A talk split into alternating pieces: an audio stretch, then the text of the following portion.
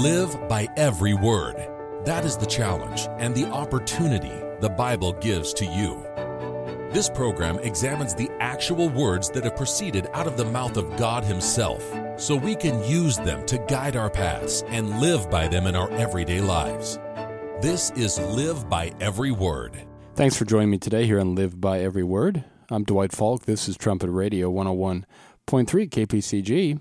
And thanks for joining us online at kpcg.fm and also for uh, listening to our podcast, You can find those at thetrumpet.com or kpcg.fm, wherever you like to get your podcasts. When you look at what's going on in the world today, how do you feel about it? How do you feel about the state of today's events, today's world? There's a lot of violence, tension, uncertainty, fear. And also, how do you feel about the state of your personal life? Do you have peace in your life? The world does not. There's not peace today, and it's getting worse. But how about your life personally? Well, the two are related. Jesus Christ had a lot to say about our time today, about what's happening in this world. And we learn a lot about ourselves as well. Many overlook the fact that Jesus Christ was the greatest prophet of all. And he gave very specific prophecies that are for us to understand now. We need to know what they are and what they mean, and they are important for us today. And they tell us a lot about world conditions, these prophecies and they also tell us a lot about ourselves. We'll look at a few of these today. If you'd like to uh, turn over to Matthew 24, we'll begin. If you have a Bible handy, it'd be great to get it out and we can look at these scriptures together. Matthew 24 is a pivotal prophecy, it's the Olivet prophecy. And Jesus Christ gave a lot of detail here about what would be happening in our time today. Matthew 24 and verse 21 It'd be good to read the whole chapter, but we'll just pick up some particular passages today. It says, For then shall be great tribulation, such as was not since the beginning of the world to this time, no, nor ever shall be. So he's talking about a time that's just ahead of us. You know, there's been some pretty bad times on this earth.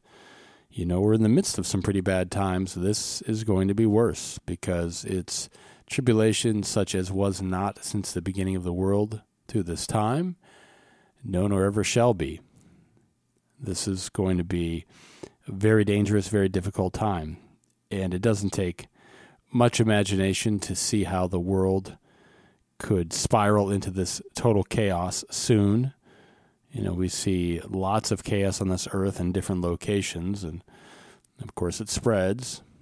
Some people have already had their lives ended or turned upside down in current attacks and wars.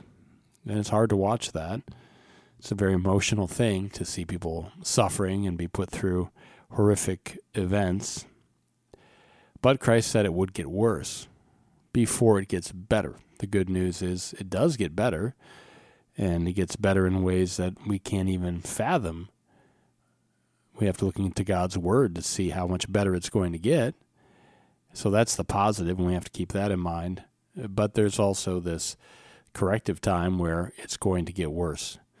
Notice verse 22 And except those days should be shortened, there should no flesh be saved, but for the elect's sake, those days shall be shortened.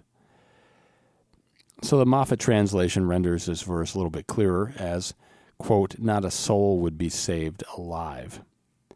So this verse is not referring to spiritual salvation, but to being saved from physical destruction or from premature death. And so what Christ is telling us here very clearly is that the violence would get so bad that no one would be left alive if he himself didn't return and stop it and stop it for the elect's sake, for his people's sake. It would spiral to the point of absolute destruction. So, again, we don't like to think about that too much. It's not something that we naturally would want to think about. But again, we have to believe what Christ says. Not only do we need to believe Christ's prophecies, but we need to follow his teaching. He taught us how to live, how we can be protected, how we can be healed. You know, there's so many things that he taught us. And so we need to believe all of it and not just believe in the, the fact that these prophecies will happen, but believe that he was teaching the truth in every area and strive to obey him. We do need God's help and we need his protection for sure. And the great news, though, is that this madness that we see around us, that we see escalating, it will be stopped. Notice Mark 13. Mark 13 and verse 20. It says, And except that the Lord has shortened those days, no flesh should be saved, again, saved alive or physically alive. But for the elect's sake, whom he has chosen, he has shortened the days. So Jesus Christ does this. Notice uh, this quote is from Lesson 1 of the Herbert W. Armstrong College Bible Correspondence Course, free course, and please sign up for that at thetrumpet.com. It says these verses mean that, just as originally planned, Jesus Christ will intervene at the very moment humanity would otherwise destroy itself. By his direct intervention, he will cut short the days of man's rule over man, which would otherwise lead to the destruction of all human life on earth. That's a very key point there. Man's rule over man. That's caused so many problems, and it's going to have to be stopped or else there be no flesh saved alive. Man can't rule over man. Think of that, though. Jesus Christ himself, he's got to return and stop man from totally destroying himself. Is it really going to be that bad? You know, people could maybe wonder. Just look at the destruction that we already see happening in Ukraine and that area, obviously now in the Middle East. Barbaric acts and if there was nothing there to stop it, it would just spread and spread. Well, we're coming to the point where it will spread further and further. The weaker America gets, well, the, the stronger these other nations become. The Bible calls it the times of the Gentiles. And there's some pretty horrific acts that are occurring. There are many men who fought in wars in the past that could look at these prophecies of Jesus Christ and really understand how bad things can get, even though they didn't go through the tribulation, they went through a lot of horrific events. And they learned something important about man and about the way we think. And so, again, as we consider what's going on in this world and how dangerous it is and how bad Christ says it's going to get, we have to stop and think about ourselves individually as well. Why does it come to this? Why do there have to be situations like this? Well, men that have gone through wars, they do learn quite a bit. And one of those men was General Douglas MacArthur. You know, he had a lot of military experience. He saw a lot, he experienced a lot, the worst of humanity. And at the end of World War II, he said this quote, Men, since the beginning of time, have sought peace Various methods through the ages have been attempted to devise an international process to prevent or settle disputes between nations. They've tried military alliances, balances of power, leagues of nations. All in turn failed, leaving the only path to be by the way of the crucible of war. The utter destructiveness of war now blots out this alternative. We have had our last chance. And so, as he was rightly pointing out, the weaponry had become so ferocious and devastating at the end of World War II that man can't really go to war anymore fully. There's certainly been regional conflicts, but a full global war, it would end in the destruction of everybody because the weapons are so powerful. And he understood that. And he said, We have had our last chance. And he saw all these efforts that men had made, and yet uh, we just ended up with more war. He continued the quote. He said, If we will not devise some greater and more equitable system, Armageddon will be at the door.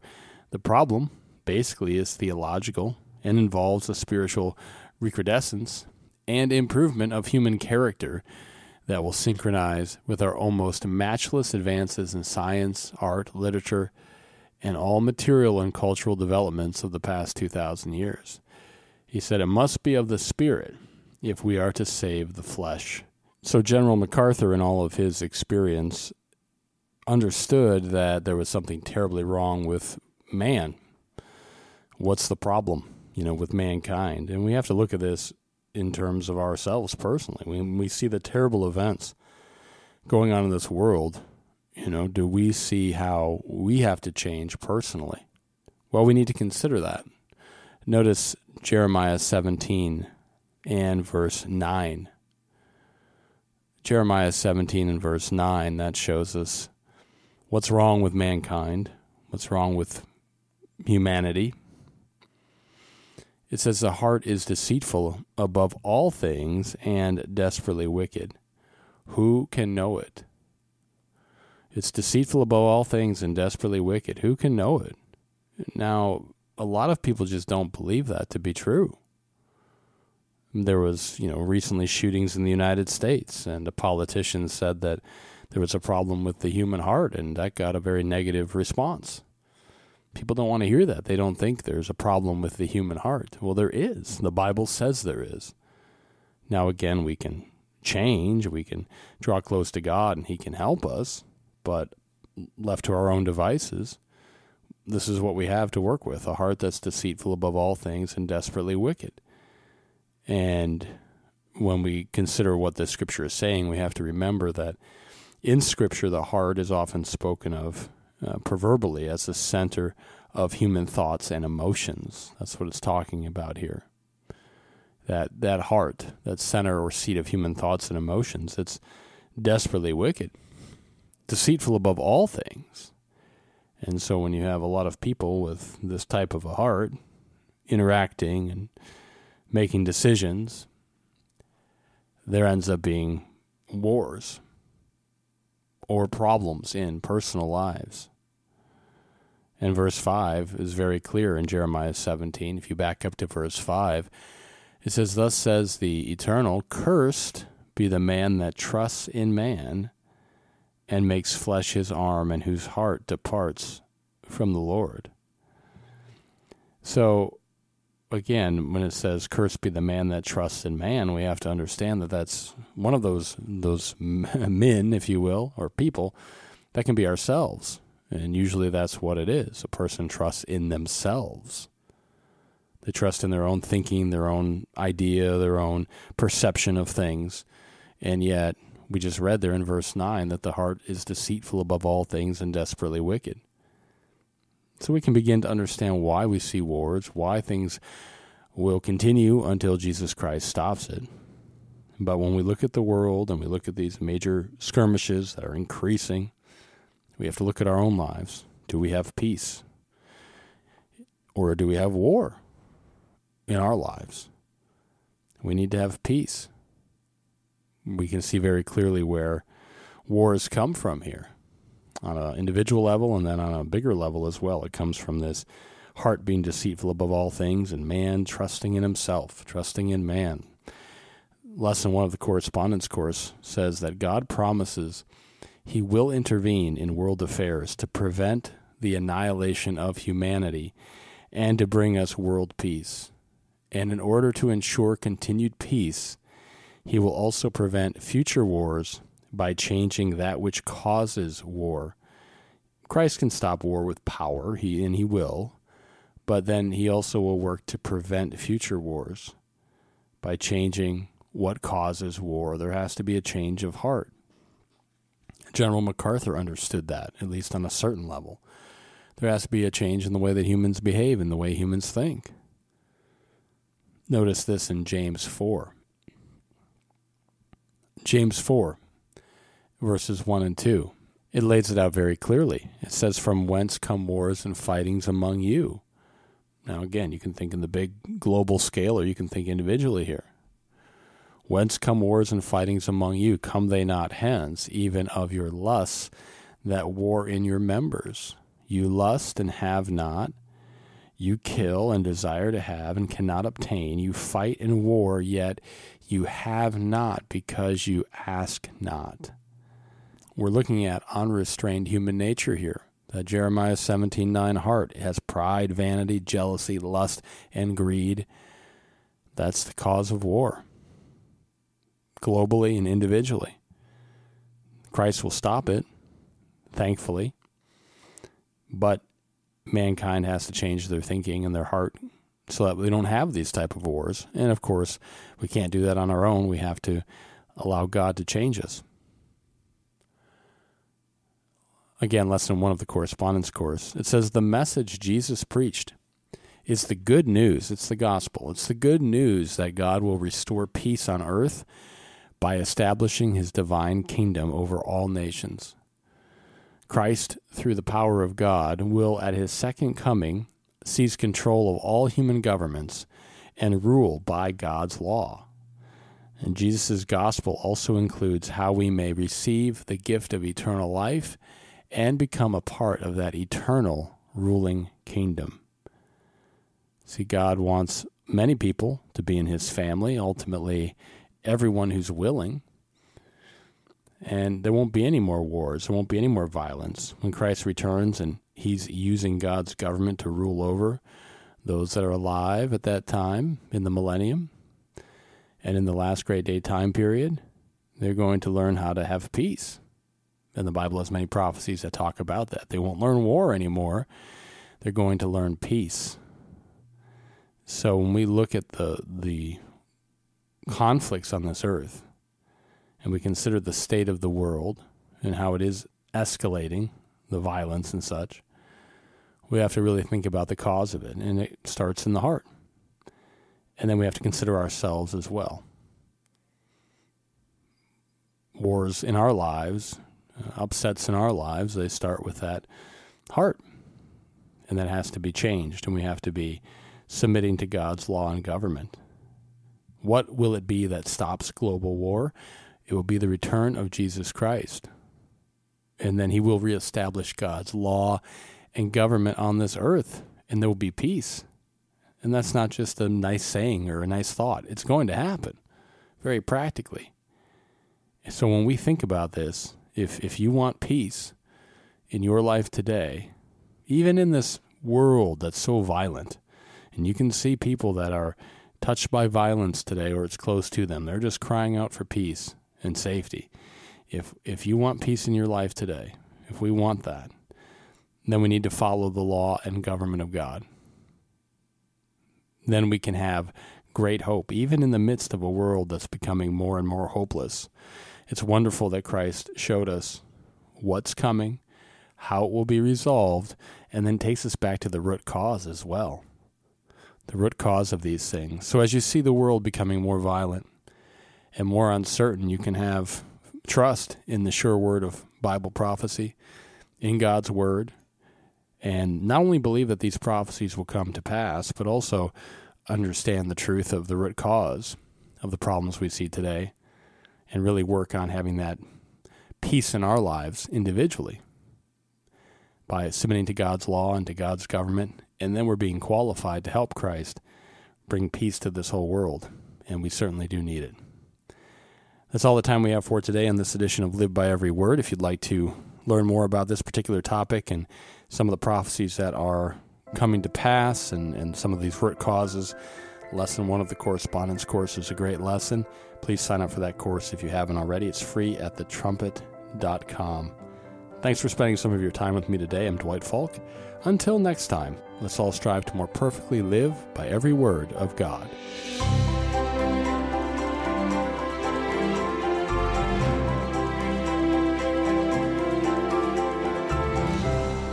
You've been listening to Live by Every Word on Trumpet Radio 101.3 KPCG and online at kpcg.fm and thetrumpet.com.